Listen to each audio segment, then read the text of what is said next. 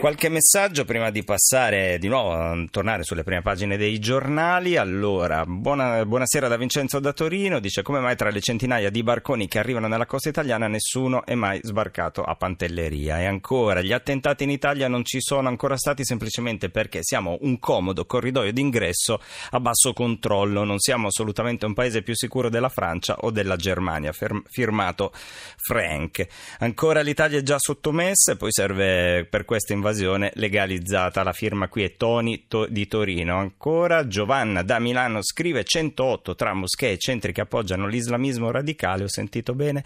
Mamma li turchi. Chiudiamo qui l'argomento ampiamente sviluppato legato appunto al terrorismo. Torniamo sulle prime pagine dei giornali Il Mattino per quanto riguarda proprio il discorso dei, degli espulsi, che poi in realtà non sono espulsi. L'analisi di Paolo Graldi che scrive quel limbo che salva gli espulsi, sempre legato appunto al tunisino Amri che è ricercato in Germania. Agiva sotto i nostri occhi, ma non lo vedevamo, era accanto a noi, ma c'era invisibile, si muoveva contro di noi con spudorata protervia, ma non ce ne curavamo abbastanza. Soggetto altamente pericoloso, seguito, ascoltato, controllato, ma trattato come se non lo fosse. Era stato in carcere nelle nostre prigioni, condannato a quattro anni, mica per poco. Anis Amri, il tunisino sospettato della strage di Berlino, scontato scontata la pena, è stato espulso dall'Italia, ma le autorità di Tunisi, come purtroppo avviene spesso, hanno ritardato le pratiche per il rimpatrio. E per onore della cronaca, eh, lo diciamo, l'abbiamo detto prima, il documento che si aspettava da mesi, casualmente è arrivato proprio oggi dalla Tunisia alla Germania. Sulle 24 ore l'apertura è economica, ovviamente legato a Montepaschi Siena. Montepaschi Siena la conversione non basta, arriva il decreto salva banche, si delle Camere ai 20 miliardi per gli istituti di credito. Padoan dice l'obiettivo stabilità e tutela del risparmio. Dai bond 2,44 miliardi servirà un nuovo piano del tesoro. Poi ancora il ricercato era stato quattro anni in carcere in Italia e questo è il titolo che troviamo in taglio alto del Sole 24 ore legata a Berlino. Berlino per la strage caccia a un tunisino. Editoriale di Alberto Negri, il titolo è Le paure dell'Europa e il tramonto dell'elite.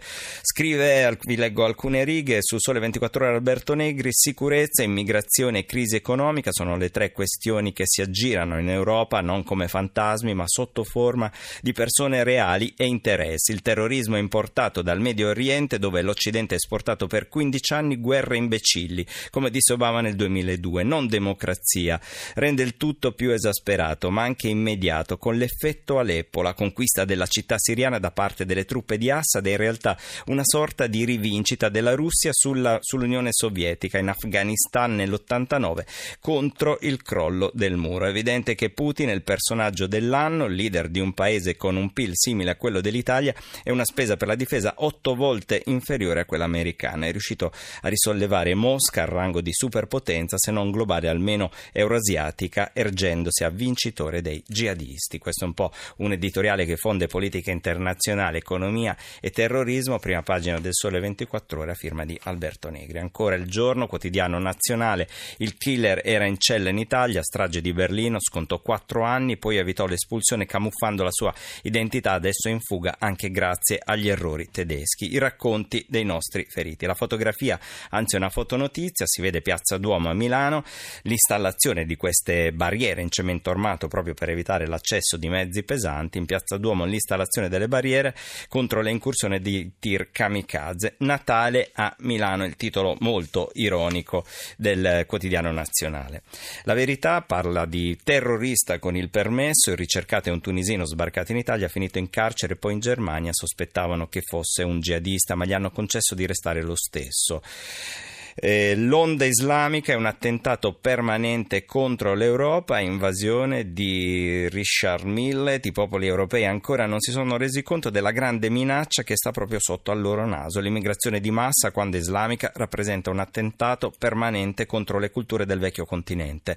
Ma i nostri paesi, vittime dell'ideologia edonista, fanno finta di non vedere, preferiscono parlare di tolleranza che guardare la dura realtà della sottomissione forzata.